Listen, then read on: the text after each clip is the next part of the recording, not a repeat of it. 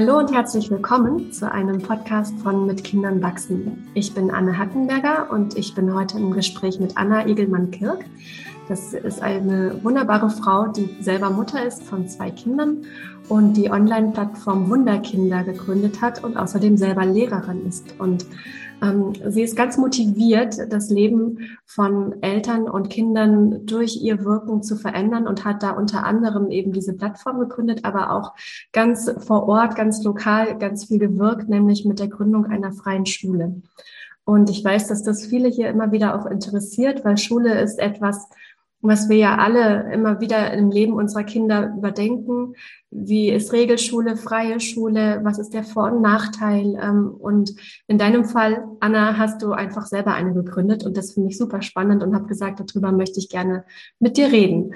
Und vielleicht magst du auch noch ein paar mehr Worte zu dir sagen und ähm, dann bin ich ganz gespannt darüber, wie das für euch funktioniert hat, selber eine freie Schule zu gründen, wie da der Alltag jetzt aussieht ähm, und wie das auch für dich als Lehrerin eben, du bist ja quasi aus diesem Bereich äh, tatsächlich auch aussieht und was dich da motiviert hat dazu. Und damit würde ich gerne erstmal dir noch die Möglichkeit geben, was zu dir zu sagen. Super, vielen Dank erstmal für die Einladung. Ich habe mich sehr gefreut und freue mich, euch heute ein bisschen was dazu erzählen zu können. Ja, ich bin Anna, ich bin Lehrerin, bin 2015 habe ich mein Referendariat beendet und äh, bin dann an die Regelschule gegangen mit meiner ersten eigenen Klasse. Da erzähle ich dann nachher nochmal was zu, wie das so für mich war. Ich ähm, habe dann zwei Kinder bekommen, 2017 und 2019 und habe 2020 noch eine Life Trust Coaching Ausbildung bei Veit Lindau gemacht, ein Jahr lang und dann äh, in diesem Jahr die Wunderkinder-Plattform gegründet. Und ja, das ist so mein Wirken, mein Weg bis hierher und freue mich gerne, was daraus teilen zu dürfen. Hm. Und du hast ja gerade damit angefangen, dass du sagtest, du warst erstmal in einer Regelschule und ja. wie war das für dich? Was hast du da für Erfahrungen gemacht?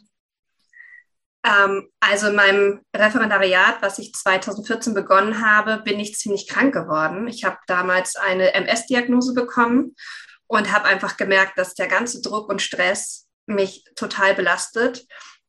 Bin aber noch nicht auf die Idee gekommen, dass ja, da in der Richtung was beruflich zu verändern, sondern war immer der Meinung, dass das mein Weg ist mit den Kindern. Und es hat mir einfach super viel Freude bereitet. Nur alles drumherum was nichts mit den Kindern zu tun hatte, das war einfach purer Stress für mich. Und als ich dann an eine andere Schule gekommen bin mit äh, der ersten eigenen Klasse, die war, ich, wir hatten 28 Kinder, glaube ich, in der Klasse. Und ich war super motiviert. Ich habe natürlich viel mehr Stunden gehabt als vorher im Referendariat und hatte so viele tolle Ideen und habe dann einfach gemerkt, dass all diese Ideen, die ich hatte, gar nicht umgesetzt werden konnten. Dass das Kind, so wie ich es sehen wollte, so wie ich individuell auf die einzelnen Kinder eingehen wollte, ähm, überhaupt nicht möglich war, das zu tun, weil eben nicht das Kind im Mittelpunkt steht, sondern ein Lehrplan. Es ging immer nur darum, wie schaffe ich jetzt schnellstmöglich die Inhalte durchzukriegen. Die nächsten Arbeiten müssen geplant werden. Und irgendwie versucht man alle mitzuziehen und irgendwie funktioniert es aber auch nicht. Ich habe einfach eine totale Überforderung gespürt. Ich habe einfach gespürt, dass Belohnung und Bestrafung nicht das Richtige ist, wusste aber zu dem Zeitpunkt auch noch nicht, wie kann ich es besser und anders machen. Und gleichzeitig war ich dort an einer Schule, ich denke, das sollte auch so sein, ähm, dass ich das so erlebe, in der selbst ich gemaßregelt wurde von anderen Lehrkräften und das auch vor Kindern. Und das hat ganz viel mit mir gemacht, auch gesundheitlich weiterhin. Und das war dann eigentlich die Schwangerschaft mit meinem Sohn, die mich da rausgebettet hat, wo ich dann ins äh, Beschäftigungsverbot gekommen bin. Und noch bevor ich überhaupt meinen Kinderwunsch hatte, hat eine Freundin ähm, schon einen Sohn gehabt und hat immer gesagt, mein Kind wird niemals an eine Regelschule gehen. Und wir haben hier ungefähr eine halbe Stunde entfernt, haben wir eine freie Schule. Und äh, sie hat immer gesagt, das wird mal die Schule meines Kindes. Und ich habe damals habe ich das belächelt und habe gesagt, ach, da lernen doch Kinder gar nichts. Und die brauchen äh, diesen Rahmen der Regelschule. Und das war halt so meine Erfahrung, das war das, was ich gelernt habe. Und als ich dann aber diesen Realitätsschock hatte, habe ich angefangen, hm, rechts und links zu gucken und zu überlegen, wie kann es anders gehen. Und bin dann selber darauf gekommen, dass freie Schule möglicherweise das ist, was mich erfüllen wird und wo ich mit meinem Wirken den richtigen Weg gehen kann. Und so haben wir dann äh, 2016 einen Verein gegründet, erstmal zu zweit mit Familie und ähm, sind dann losgegangen mit unserer Idee, haben einfach ein paar Menschen noch auf dem Weg getroffen, die uns dabei unterstützt haben. Und 2019 ist dann unsere Schule hier an den Start gegangen. Okay, das hört sich jetzt so leicht an und ich vermute, das war ein langer Weg. Ich ähm, bin ja selber mit meinen Kindern auch an freien Schulen und habe auch eine Schulgründung miterlebt. Die andere, unsere kleine freie Montessori-Schule schon, besteht schon ziemlich lange. Und ich weiß auch noch, wie es mir ging als Mutter, als meine Kinder in die Schule kamen und es gab diesen Vorbereitungselternabend. Und das war ja schon eine freie Schule. Und trotzdem saß ich da und ich habe tatsächlich geweint an diesem Elternabend, weil ich so Angst um mein Kind hatte, das jetzt in dieses Schulsystem gehen muss. Ähm, und konnte da auch nochmal merken, ja, das hatte auch viel mit meinen eigenen Ängsten zu tun, ne? weil ich selber hatte keine besonders angenehme Schulzeit auf einer ganz normalen Schule, wo es auch wirklich teilweise ganz schön hart zuging. Und ich habe gemerkt, was das macht mit uns Eltern, auch wenn wir unsere Kinder in eine Schule schicken müssen und vielleicht auch nicht 100 Prozent sicher sind, ist es die richtige Schule, äh, was, wie werden sie dort lernen, weil es gibt dann natürlich ganz viele verschiedene ähm, Sachen, die eine Rolle spielen. Das ganze soziale Umfeld, der Druck, der entsteht auf die Kinder, von dem hast du ja gerade auch aus deiner Sicht als Lehrerin gesprochen. Und das ist ja erstmal wirklich so ein Übergangsmoment und einer, in dem es ähm, ja auch darum geht, wie sehr bringe ich mich ein in das Schulleben meiner Kinder. Wir haben es ja tatsächlich auch so gemacht. Also wir haben's, haben dann, ähm, wir waren immer als Eltern, Elternvertreter aktiv, aber ähm, inzwischen ist äh, der Vater meiner Kinder der Schulleiter der Einschule. so haben wir es dann gemacht, über diesen Weg auch da ähm, ja mit teil zu haben. Und du hast gleich eine ganz eigene Schule gegründet. Und dieser Weg dorthin ist ja auf jeden Fall auch einer, der nicht leicht ist. Ich kriege das auch mal wieder mit, wie schwierig das ist. Wir sind auch hier gerade dabei, unsere kleine Grundschule weiterführend ähm, zu machen. Und da gibt es unglaublich viel, was man ja bedenken muss. Und ich bekomme auch immer mal wieder die Anfrage, ah, äh, kannst du eine Schulgründung begleiten? Und ich sage immer, ja, habt ihr euch überlegt, wie viel Arbeit das ist? Weil es ist einfach wirklich richtig, richtig viel Arbeit, oder? Wie war das für euch? Ja, absolut. Also wie gesagt, zu zweit hätten wir das einfach gar nicht stemmen können. Deswegen kamen dann da tatsächlich aber auch nur noch ähm, drei so richtig aktiv mit ins Boot, drei bis vier. Und ähm, so haben wir in diesem kleinen Team dann die Schule gegründet. Also es ist halt auch super unterschiedlich äh, von den Bundesländern. Wir sind hier in Niedersachsen und ähm, deswegen kann ich natürlich nur über die Auflagen sprechen, die wir hier haben. Ähm, aber es gibt dann einfach so einen Bogen von der Landesschulbehörde, wo man einfach findet, was man alles erfüllen muss. Natürlich braucht man ein Konzept, man braucht Lehrpläne. Trotzdem ähm, man natürlich freier ist, hat man trotzdem einen Lehrplan, den man erstellt. Ähm, man braucht Personal, man braucht ein Gebäude. Und ähm, wir hatten damals das Glück, dass, ähm, dass also für unseren, für unseren Ort, hier ist ein Touristendorf, und hier wurde die Grundschule ausgelagert in den Nebenort. Das heißt, das Grundschulgebäude stand leer. Mhm. Und ähm, das war zu der Zeit, wo wir ähm, ziemlich viele Flüchtlinge hier hatten und die einfach erstmal dort gewohnt haben und die sind wieder ausgezogen. Und dann stand dieses Gebäude leer. Und wir hatten dann einfach das Glück, dass wir dieses Gebäude kaufen durften und ähm, eben ein fertiges Schulgebäude hatten. Das mhm. war natürlich total super. Also bei vielen ähm, Initiativen scheitert es tatsächlich letztlich am Gebäude, was ich so mhm. mitbekomme. Ja. ja, das kenne ich auch sehr gut, weil das braucht wirklich viele Auflagen. Ne? Mhm. Und, ähm, ja, mh. aber da habt ihr Glück gehabt in eurem Fall. Genau. Und wir haben jetzt zuletzt einen Sportraum noch ausgebaut im Keller. Also da sind noch so zwei Räume gewesen, die tatsächlich ganz, ganz früher auch mal Sportraum waren. Und das haben wir ähm, in Eigenleistung gemacht mit Elternhilfe. Also auch als Eltern an der Schule ist man natürlich ähm, ja auch sehr mit eingebunden, bei uns zumindest mit Elternstunden, die man ableistet und viele auch darüber hinaus wir sind eine Schule noch im Aufbau. Wir sind jetzt im dritten Jahr und in Niedersachsen ist es so, dass man ab dem vierten Jahr Finanzhilfe bekommt. Mhm. Also wir bekommen jetzt bald nochmal Besuch von der Landesschulbehörde, die kommt. Also selbst nach der Gründung ist diese ganze Arbeit noch gar nicht vorbei. Also das zieht sich natürlich noch weiter. Unglaublich viele Anträge, die damit verbunden sind. Und ähm, wenn man sich dafür entscheidet, dann muss man sich klar sein, das ist ein unbezahlter na, Fulltime-Job vielleicht nicht, kommt drauf an, wie gut man sich die Arbeit aufteilt. Aber es ist halt eine ehrenamtliche Tätigkeit, die unglaublich viel ähm, Arbeit in Anspruch nimmt. Ja. Und scheinbar hat es sich für dich ja gelohnt. Also wo hast du deine Motivation hergezogen in der Zeit, wo du dich dafür so sehr engagiert hast? Äh, meine Gesundheit. Ich habe gemerkt, als ich rausgekommen bin aus diesem System, wie ich gesund geworden bin, wie ich äh, mich selbst gefunden habe. Und ich habe meine, äh, ja, mein erstes Kind bekommen und da war mir einfach klar, heile Kinder sehen, das ist so meine radikal transformierende Mission in diesem Leben. Und dafür gehe ich los und da sammle ich meine Kraft raus. Also wirklich dieses Warum. Einfach Kindern einen Ort zu ermöglichen, wo sie sie selbst sein dürfen, wo sie frei sein können in ihrem Sein, wo sie Potenzialentfaltung erleben können, ohne Druck, ähm, natürlich auch in einem Rahmen mit Regeln. Das brauchen sie einfach auch, um natürlich auch Sicherheit zu gewähren. Ähm, aber trotzdem werden sie so sein gelassen, wie sie sind. Und wo haben wir das? Also das, es gibt einfach so wenige Orte ähm, aktuell noch in unserer Gesellschaft, wo Kinder, wo Kindern auf Augenhöhe begegnet wird, wo sie eine Stimme haben, wo sie wirklich einfach bedingungslos angenommen werden. Und das ist mein großes Warum. Und natürlich auch auf mich bezogen, mir selber einen Arbeitsplatz zu kreieren, an dem ich auch sein kann, wie ich bin, an dem ich meine, mein Potenzial entfalten kann und mein Wirken einfach zum Ausdruck bringen kann. Hm. Das finde ich ganz schön, was du gerade sagst, weil das ist ja oft das, was in Schule ähm, ja schwierig ist, dass die Lehrer und Lehrerinnen so eine große Distanz haben zu den Kindern und eigentlich nicht sich wirklich selber einbringen und transparent machen, auch damit, wie es ihnen gerade geht, weil Lehrer sind auch Menschen und ja. kommen ja auch nicht jeden Morgen gleich zur Schule, sondern haben auch Familie, wie du jetzt auch, ne, mit den Kindern, wo es vielleicht manchmal auch morgens mal schwierig ist oder Sorgen und all diese ganzen Dinge. Ähm, und dann kommen sie in den Kontakt mit den Kindern und sollen das irgendwie so ein Stück wegstecken, weil es geht ja jetzt um Mathe lernen. Und das kann natürlich nicht funktionieren, sondern letzten Endes geht es ja immer um die Beziehungsebene und für gutes Lernen braucht es diese Beziehungsebene, sei das in der Regelschule oder sei das in der freien Schule.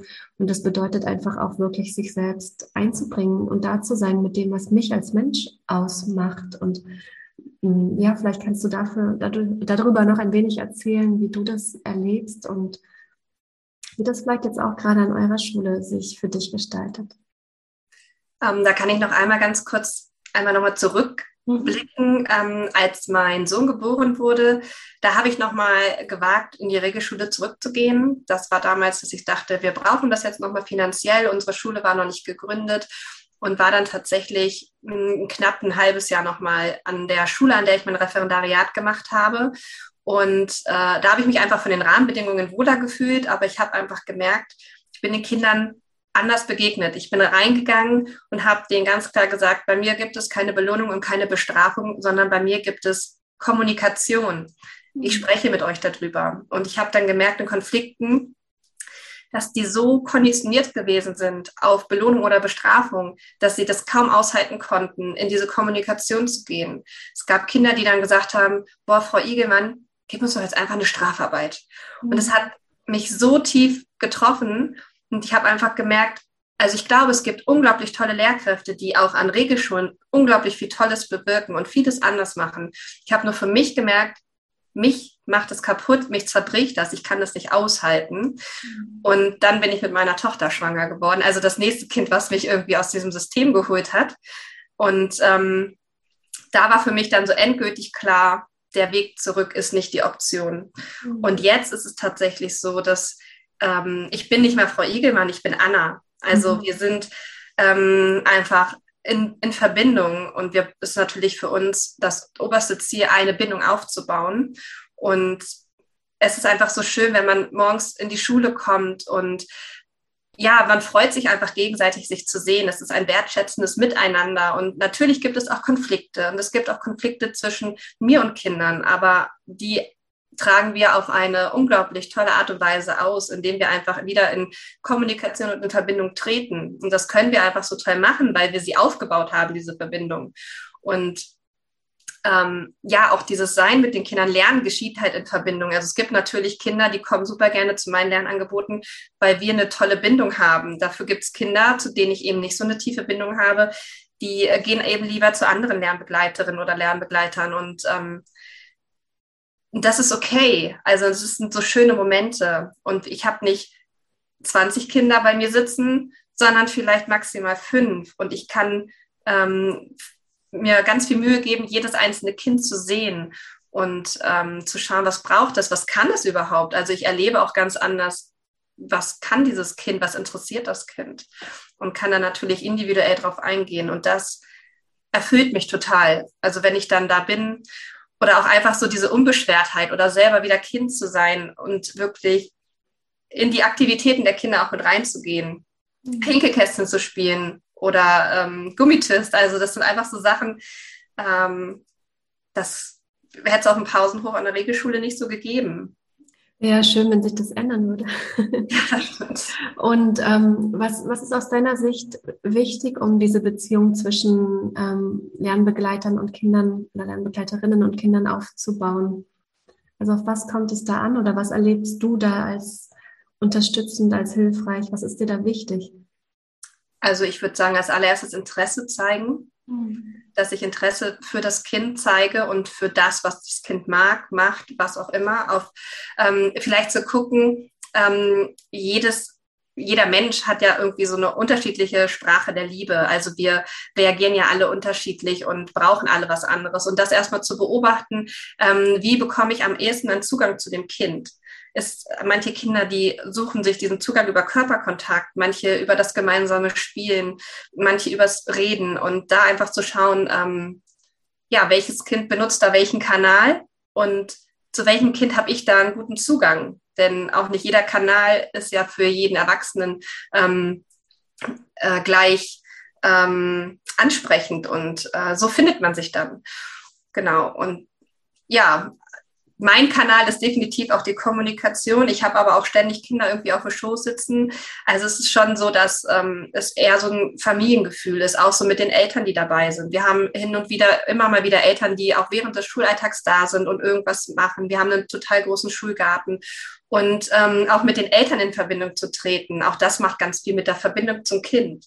Und das sind eigentlich so die Kanäle, ja, einfach wirklich zu schauen, was interessiert das Kind und auch dementsprechend vielleicht mal ein Angebot zu planen und ähm, auf die Bedürfnisse einzugehen, die die Kinder haben und auch äußern.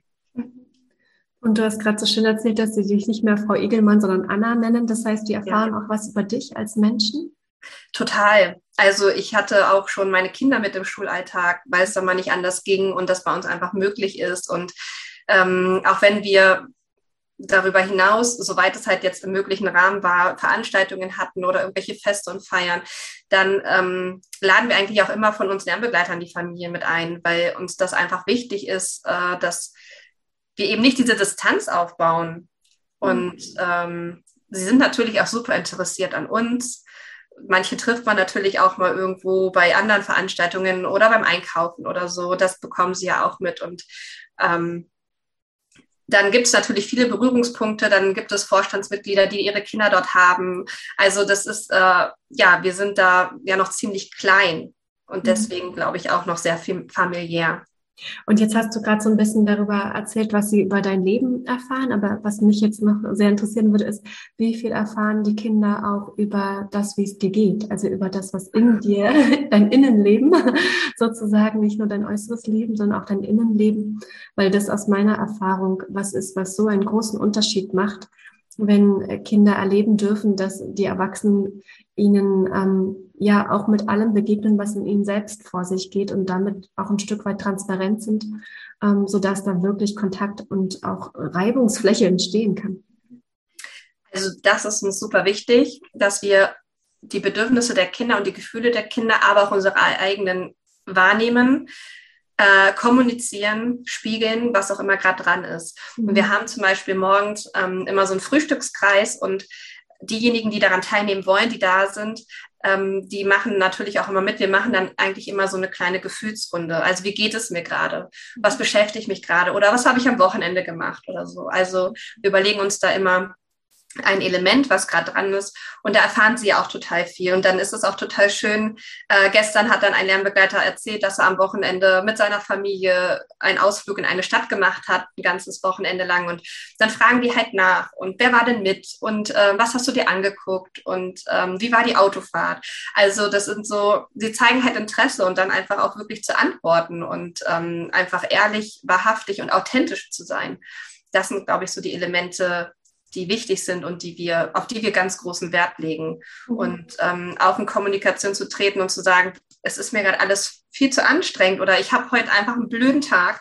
Ähm, und dann gemeinsam eine Lösung zu finden, für was auch immer da gerade anliegt, mhm. das ist eigentlich so das, wie wir zumindest versuchen ähm, zu sein an der Schule. Mhm.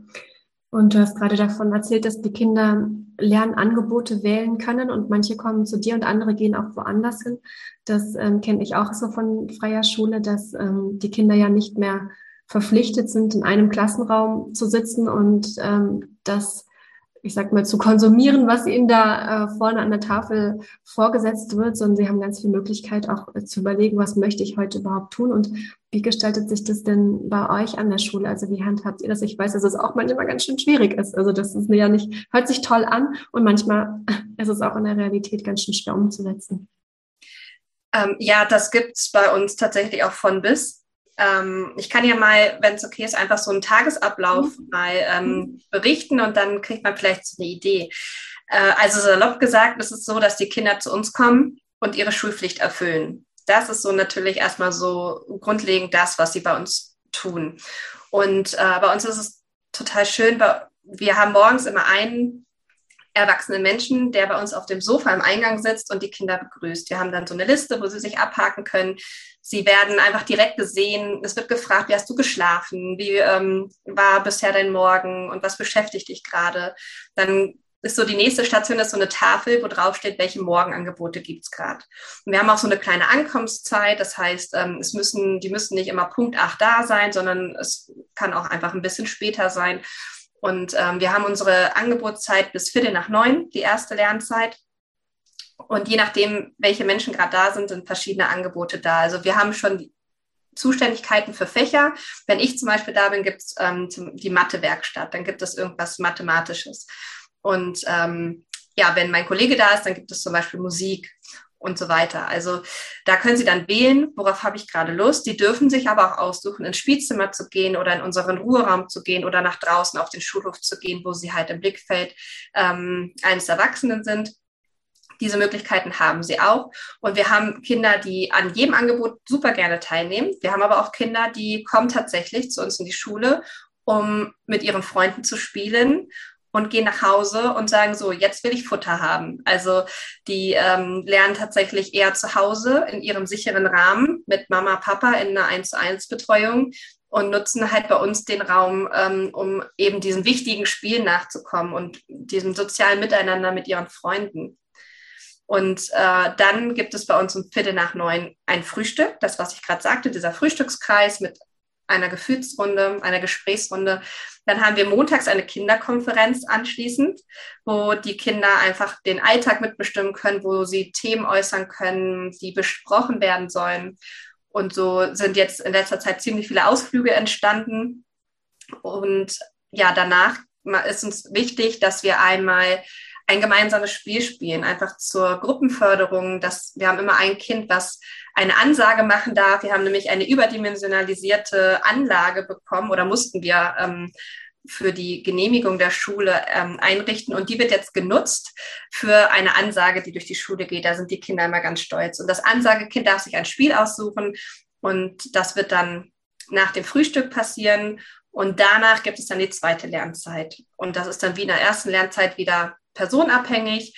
Und dann gibt es am Ende nochmal einen Abschlusskreis mit einem Abschlussspiel und dann werden sie so gegen eins ist dann die Abholzeit und dann gehen sie wieder nach Hause. Und sie dürfen den ganzen Tag frei wählen, was sie machen wollen. Also es gibt nichts verpflichtend bei uns, sondern auch die Kinderkonferenz, die Spiele. Es ist alles ein freiwilliges Angebot und die Kinder können frei entscheiden, wann sie zu welchen Angeboten kommen möchten. Was uns nur wichtig ist beim Spiel, dass alle Erwachsene mitspielen, als Motivation natürlich, dass die Kinder möglichst alle dabei sind. Und wir haben es sehr selten, dass nicht alle Kinder wenigstens eine Runde mitspielen. Und das, also wir haben jetzt ungefähr, ja, wir haben jetzt 20 Kinder. Wir sind halt, wie gesagt, noch sehr klein. Und da funktioniert das dann auch, dass mal wirklich alle dabei sind. Ja, das ist wirklich sehr klein. Das ist natürlich, kann man da nochmal ganz anders auf jedes Kind auch eingehen. Ne? Und wie ist es mit Kindern, die über eine längere Zeit nicht an den Lernangeboten teilnehmen möchten, sondern lieber spielen? Die Frage kriegst du wahrscheinlich auch oft, aber das ist ja eine, die dann durchaus ähm, Eltern auch beunruhigt. Also bei uns ist es tatsächlich so, wir sagen dass wir haben, bevor wir Kinder aufnehmen, immer einen Workshop, wo wir die Eltern kennenlernen, wo sie uns nochmal richtig kennenlernen können, woraufhin dann entschieden wird, wer kommt zu uns. Und da sagen wir schon, bitte kommuniziert mit uns, wenn euch irgendetwas Sorge bereitet. Und deswegen ist uns auch die Nähe zum Elternhaus so wichtig. Und ähm, ja, wir haben immer mal wieder Gespräche, auch genau über dieses Thema. Dann sprechen wir immer erstmal darüber, was bedeutet Spielen überhaupt? Also, mhm. dass einfach dieses Bewusstsein auch da ist, dass vor allem beim Spielen unglaublich viele Lernprozesse stattfinden. Manche Kinder spielen aber auch irgendetwas, was sie verarbeiten müssen. Dann mhm. sprechen wir darüber, was braucht das Kind gerade? Also unser Weg ist eigentlich immer zu gucken, welches Bedürfnis steckt dahinter und ähm, was, also was für Situation nutzt das Kind vielleicht für Lernmomente und ähm, da mit den Kindern hinzuschauen. Und es gibt halt, wie gesagt, Eltern, die sehen das ganz entspannt, die sagen halt, naja, ich sitze dann halt zu Hause mit meinem Kind und wir machen das, das und das. Und ähm, dann gibt es aber auch Eltern, wo halt gefühlt auch zu Hause nichts passiert. Und wir reflektieren das dann immer gemeinsam und wir gucken dann einfach immer, was brauchen die Eltern, um da wieder Sicherheit zu bekommen. Und ähm, ja, was braucht eigentlich das Kind und was kann das Kind eigentlich auch zu sehen? Man vergisst das oft, man sieht das oft nicht dass vielleicht das Kind beim Einkaufen ständig die Etiketten vorliest oder so. Also man, weil das ist ja kein Lernangebot. Also wir verknüpfen das dann halt immer wirklich mit so einem speziellen Angebot, anstatt wieder in dieses Vertrauen zu kommen, dass die Kinder ihren Weg gehen und dass sie von sich aus lernen und dass sie eigentlich die ganze Zeit permanent diese Lernangebote in der Welt haben mhm. und nutzen, wenn sie das gerade für sich brauchen. Mhm. Genau. Und da ist uns einfach die, diese Reflexion und Kommunikation wichtig. Mhm. Ja, und du hast vorhin auch von Personal gesprochen. Ne? Das ist ja aus meiner Erfahrung jedenfalls gar nicht so leicht, auch Lehrerinnen und Lehrer zu gewinnen für freie Schulen, weil natürlich sind die Konditionen, was das Finanzielle angeht, andere. Ähm, und man muss auch oft ganz schön viel Zeit einbringen, weil es braucht dann eben genau auch diese Elternarbeit und es gibt oft viel drumherum. Es ist weniger dieses ich gehe morgens hin und nachmittags raus und das war's dann, sondern das ist ja irgendwie auch viel Teil des eigenen Lebens dann. Und wie, ähm, wie empfindest du das und vielleicht vielleicht auch für ähm, Zuhörerinnen oder Zuhörer, die jetzt selber Lehrer sind und denken, ah, hm, wäre das spannend, an einer freien Schule zu arbeiten? Also wie ist dieser Entscheidungsprozess ähm, vielleicht auch ähm, zu erleichtern oder was gibt es da, was, wo du sagen würdest, doch, deshalb lohnt es sich? Also ich bin selber ähm, ja auch in diesem System, in dem Beamtentum gewesen. Ich war selber verbeamtet bis dieses Jahr im Februar tatsächlich noch, bis ich den entscheidenden Schritt gewagt habe, das jetzt zu kündigen. Und ich kann das total verstehen. Man bekommt da ganz viele Sicherheiten gestellt. Man bekommt natürlich ähm, als Lehrkraft im, im Beamtenverhältnis ein ganz anderes Gehalt. Das kann man wirklich gar nicht vergleichen. Und ähm, deswegen kann ich das verstehen, dass das ganz vielen schwerfällt. Für mich war halt immer die große Frage nach dem, ähm, warum oder also mein eigenes Warum oder was, was will ich und was ist mir wichtiger. Und zu gucken, also mein, mein eigenes Seelenheil und meine Gesundheit ist mir einfach heilig und das kann mir niemand geben, außer ich selbst. Und dann zu gucken, was brauche ich dafür? Das war eigentlich so mein ausschlaggebender Grund. Und dann zu sehen, okay, das Finanzielle passt jetzt nicht so, aber letztlich ist das, finde ich, immer alles eine Zahl. Wir können dann einfach gucken, was kann ich vielleicht anders verändern, ähm, dass, dass, sich, dass sich das halt nicht so krass auf das, das eigene Finanzleben auswirkt, auf das private Finanzleben. Und da einfach kreativ zu werden und Lösungen und Wege zu finden. Und ich glaube, wenn man etwas wirklich will, dann findet man diese Wege immer. Und bei uns ist es tatsächlich so, dass wir eigentlich nie so wirklich Lehrermangel hatten.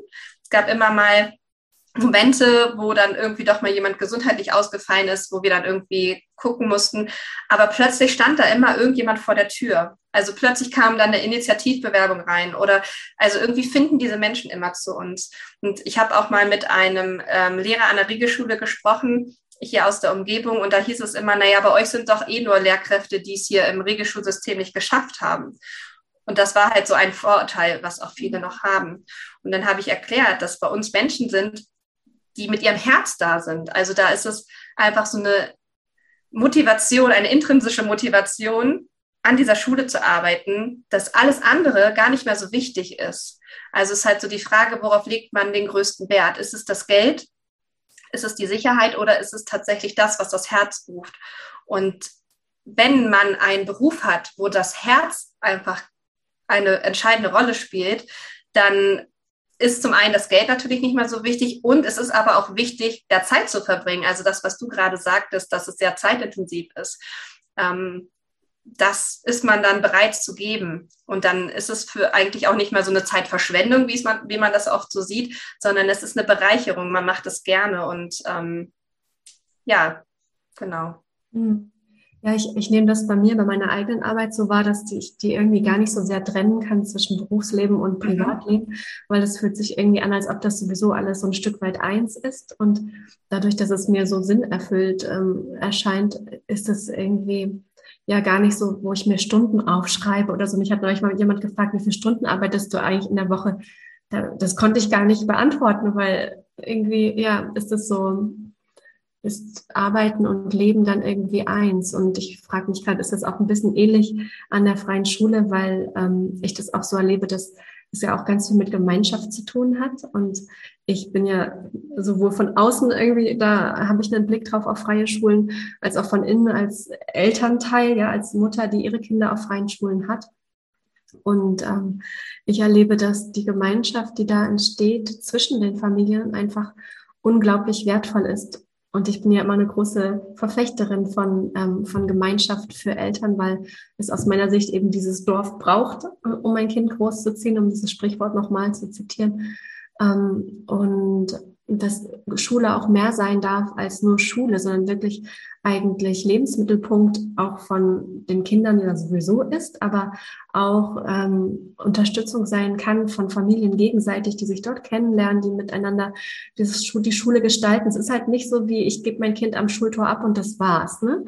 Ähm, und dann kriege ich am Jahresende das Zeugnis und ähm, das war's so an Rückmeldung. Sondern es ist ja wirklich auch eine Form von, von Gemeinschaft, oder? Wie siehst du das?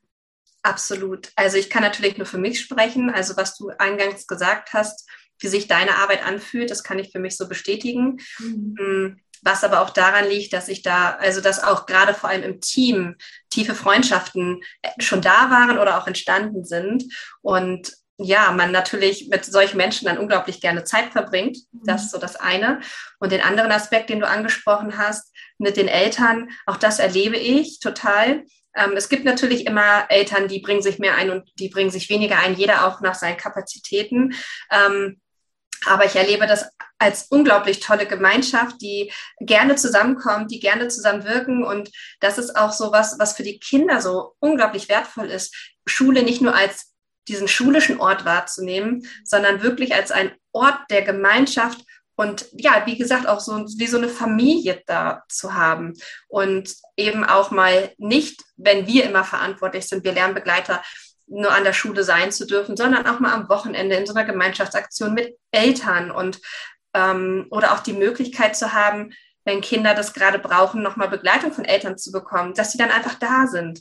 Und das ist äh, also es macht einfach mit den Kindern unglaublich viel und auch die Eltern untereinander Gleichgesinnte zu finden.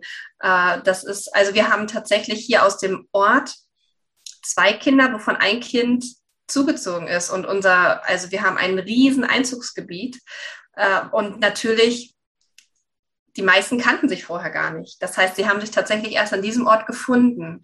Und das ist so äh, auch mein Herzenswunsch, Menschen miteinander zu vernetzen, die ähnliche Werte und Visionen haben und die für das Ähnliche äh, losgehen. Und das, so einen Ort erschaffen zu haben, das ist natürlich unglaublich, ja, herzerwärmend. Das ist, ja, berührt mich einfach immer wieder sehr, das zu beobachten. Hm, ja, das kann man auch hören, wenn ich dir zuhöre. Und ähm, ja, das ist ja eben wirklich immer diese Frage, die uns Eltern dann bewegt. Wie können wir die Schulzeit für unsere Kinder so gestalten, dass sie da ähm, gut durchkommen und bestenfalls noch mehr als das nicht nur durchkommen, sondern wirklich von profitieren können. Und da braucht es einfach ein Umdenken in den Schulsystemen. Und ähm, das finde ich total spannend, was du da jetzt von, von eurer Schule erzählt hast und auch von deinen Erfahrungen als, als Lehrerin dort.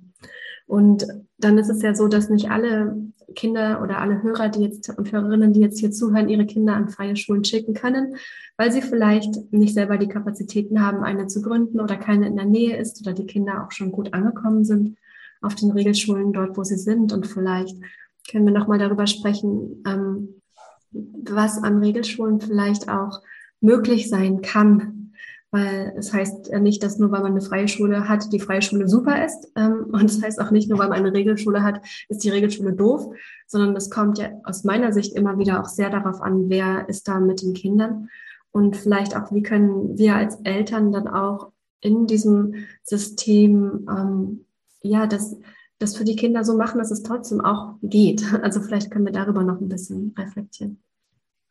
Also genau, erstmal gebe ich dir da total recht. Äh, es ist nicht an jeder Regelschule so, wie ich das vorhin eingangs beschrieben habe, wie es bei mir damals beim Realitätsschock gewesen ist. Es war schon ein sehr extremes Beispiel. Ähm, es steht und fällt wirklich mit den Erwachsenen, die da sind. Ähm, es steht und fällt auch mit dem Konzept.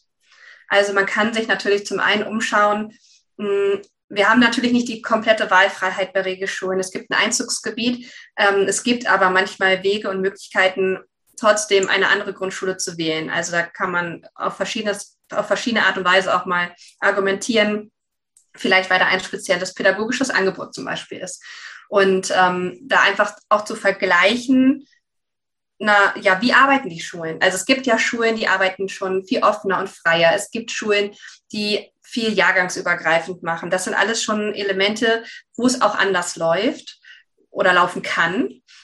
Gleichzeitig glaube ich, egal an was für einer Schule ein Kind ist, dass es auch auf das Elternhaus ankommt, dass wir unsere Kinder einfach bedingungslos zu Hause annehmen, dass es wir keinen Wert auf Noten legen, auf das Zeugnis, dass wir mh, mm, ja das Kind mit dem mit dem Gewissen aufwachsen lassen, dass es gut ist, so wie es ist. Und dass es bei uns zu Hause einfach diesen sicheren Rahmen bekommt und Stabilität bekommt, mit der es dann in die Schule gehen kann und mit dem Kind in Kommunikation und Verbindung zu sein und eben das zu bieten, was es möglicherweise in der Schule nicht bekommt. Und da aber auch den Mut aufzubringen, auch mit Lehrkräften in, in Kontakt zu treten und in Gespräche zu gehen und auch den Mut aufzubringen, da äh, vielleicht auch andere Wege mal mit reinzubringen. Und es gibt mittlerweile so viele tolle Konzepte, die man auch schon als Elternteil mit in die Schule bringen kann, wo man Schulen gerne darauf aufmerksam machen kann. Mhm. Also ich hatte gestern zum Beispiel ein Live bei Instagram mit einer Frau, die ein Buch für Selbstliebe für Kinder rausgebracht hat, also ein Kinderbuch und die ein Konzept entwickelt hat für Schulen. Die bringt das, also das können Schulen sich besorgen und äh, da geht es wirklich darum, Kinder darin zu stärken, positive Glaubenssätze zu vermitteln. Es gibt Gerald Hüther, der jetzt auch gerade ganz aktuell wieder so ein neues Programm hat, wo er Eltern sucht oder Schulen sucht, wo, wo man eben mit ihm zusammen die Schule so gestalten kann, dass Potenzialentfaltung möglich ist. Der einfach gesehen hat, okay, es gibt halt die freien Schulen, das ist toll. Da ist natürlich Potenzialentfaltung auf andere Art und Weise möglich. Es gibt aber einfach so viele Regelschulen und es gibt, wie du das sagst, nicht Eltern, also viele Eltern, die eben nicht die Möglichkeit haben. Und wie kann ich Regelschule so verändern, dass es trotzdem möglich ist? Und das ist so sein neuestes Programm gerade, wo man als Eltern teilnehmen kann, sich anmelden kann, die Schule anmelden kann. Also wir sind nicht machtlos mhm. als Eltern von Schulkindern. Und am wichtigsten ist es aber, glaube ich, wirklich das Kind zu Hause aufzufangen mhm. und zu stabilisieren. Ja, das hast du ja auch, ähm, als wir das kleine Vorgespräch geführt haben, nochmal angemerkt. Ne? Und ich denke, das ist auch Teil von deine Motivation wahrscheinlich deine Wunderkinder-Plattform ins Leben zu rufen, um einfach Eltern auch die Möglichkeit zu, noch mal mehr zu geben, so wie wir hier auch beim Kindern wachsen, ähm, immer wieder selber in Kontakt kommen zu können mit dem Kind und oder den Kindern, aber auch vor allen Dingen mit sich selbst, weil das hat ja ganz viel auch mit der eigenen Geschichte zu tun, ne? wie ich auch eingangs sagte, was habe ich selber für eine Schulzeit erlebt und je nachdem, wie ich das erlebt haben werde, werde ich mein Kind anders darin begleiten können und werden vielleicht auch eigene Ängste wieder getriggert, die dann aufs Kind übertragen werden. Und ich kenn, weiß das von mir selber. Ich habe es meinem größeren Sohn nicht so besonders leicht gemacht in der Schule, obwohl es eine freie Schule war, weil ich selber so Angst hatte, dass ihm das passieren könnte, wie es für mich war in der Schule. Und das so eine leidvolle Erfahrung war. Und dadurch hatte er es ein Stück weit schwerer, in die Schule zu gehen, ähm, weil er ja wusste, ah, für Mama war das keine gute Sache. Und das ist natürlich tatsächlich wichtig, das auch immer wieder selber zu reflektieren, aus welchen Gründen ähm, will ich mein Kind auf eine Schule geben oder auch nicht und was macht es mit mir, dieses ganze Schulthema.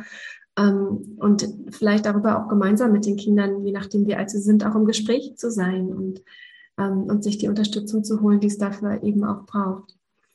Und vielleicht magst du dazu noch was sagen, wie du das vielleicht auch auf deiner Plattform umsetzen möchtest. Du hattest gerade von Gerald Hütter gesprochen und ich glaube, da gab es irgendwie noch was, ähm, was du dazu gerne sagen wolltest. Ähm, ja, genau. Also ich habe mit Gerald Hüther auch in Bezug auf die Plattform ähm, kommuniziert und Gerald Hüther ist ja eigentlich eher so bekannt dafür, ähm, da geht es um Schule, um Bildung, um Potenzialentfaltung und aus dem Grund habe ich ihn eigentlich auch angesprochen, ob er da mitwirken möchte. Und er war dann so begeistert von der Idee und sagte mir dann, er hat für sich herausgefunden, dass, äh, wir, dass es toll ist, dass wir was in Schule verändern wollen. Aber er hat halt einfach gemerkt, dass es wirkungslos ist, bei Kindern, wo im Elternhaus sich nichts verändert. Also, dass wir eigentlich schon vorher ansetzen müssen. Wir müssen eigentlich woanders ansetzen. Es ist natürlich toll und gut, dass wir in Schule was verändern, aber wir dürfen auch die Elternhäuser mit einbeziehen. Und da muss sich was verändern. Also wir brauchen auch da ein Umdenken. Und Gerald Hüther sagt, dass wir auch im Elternhaus ein Umdenken brauchen. Das, ähm, und das ist genau das, was ich versuche mit der Plattform zu erreichen. Also das Thema ist ja bewusste Elternschaft. Das ist ja auch eins deiner großen Themen. Und dass es eben wirklich darum geht, dass wir die Verantwortung für uns übernehmen. Dass wir nicht ein Kind verändern wollen, damit es uns besser geht, sondern dass wir hinschauen, wenn uns etwas triggert, wenn wir bei uns Gefühle wahrnehmen oder den Impuls spüren, jetzt ähm, auf destruktive Art und Weise auf ein Kind zu reagieren, ähm, hinschauen und uns fragen, warum ist das jetzt so? Und genau, einfach auch das Kind, dem Kind auch zu Hause die Möglichkeit lassen, es so sein, dass es so sein darf, wie es ist. Genau das, was, worüber wir die ganze Zeit gesprochen haben, was wir in Schule jetzt leben, ist natürlich, wir merken das auch in der Schule, wenn es im Elternhaus anders läuft, wenn da ein Kind nicht so frei aufwachsen darf, wenn es dort Druck gibt, Leistungsdruck oder überhaupt irgendeinen Schaffensdruck, einen Machensdruck, das spürt man in der Schule. Die Kinder sind anders. Die brechen anders aus. Das sind, die zeigen dann auch bei uns ein ja, Verhalten, wo wir uns natürlich immer fragen, wo kommt das her? Und dann, wenn wir das erforschen, merken wir oft, okay, das steht total unter Druck. Und hier ist jetzt gerade ein Ventil, wo es das ausleben darf. Und das ist natürlich auch toll, so einen Ort zu schaffen, wo ein Kind die Möglichkeit dazu hat, das, ja, diesen Druck rauszulassen. Auf der anderen Seite wäre es natürlich wünschenswert, ein Kind kommt gar nicht erst in diesen Druck. Und das war, ist halt eben so dieser, diese Verzahnung oder diese Ergänzung quasi äh, für mein Wirken, für mein persönliches Wirken und eben als Online-Plattform, damit es allen Eltern zugänglich ist. Es geht jetzt nicht um die lokalen Eltern, ähm, da biete ich dann eher Workshops an hier vor Ort, sondern es geht wirklich um alle. Und äh, als Gerhard Hüther das dann so geschrieben hat, da habe ich einfach so ein großes Ja gespürt und einfach so ein,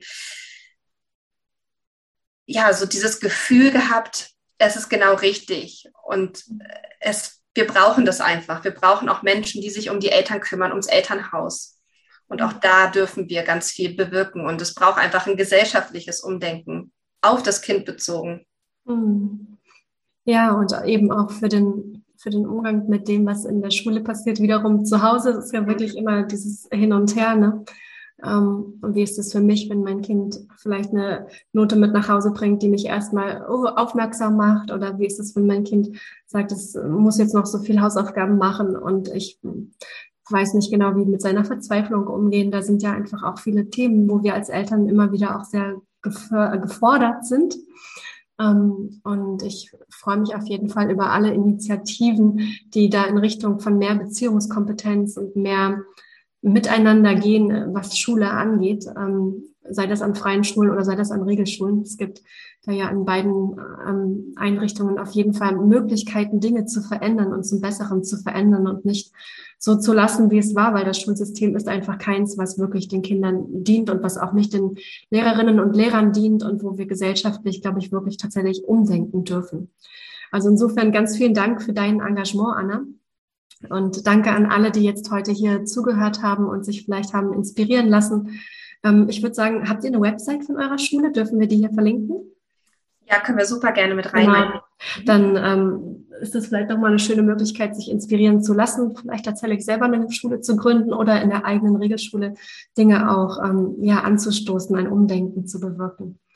Dann danke ich dir, Anna, und ich wünsche dir ganz viel Erfolg weiterhin an eurer Schule, aber auch mit deiner Plattform und ähm, ja, dass deine Kinder in eine freie Schule, freie Schuleform reinwachsen dürfen und da irgendwann auch ihren ähm, Platz finden. Danke dir, Anna.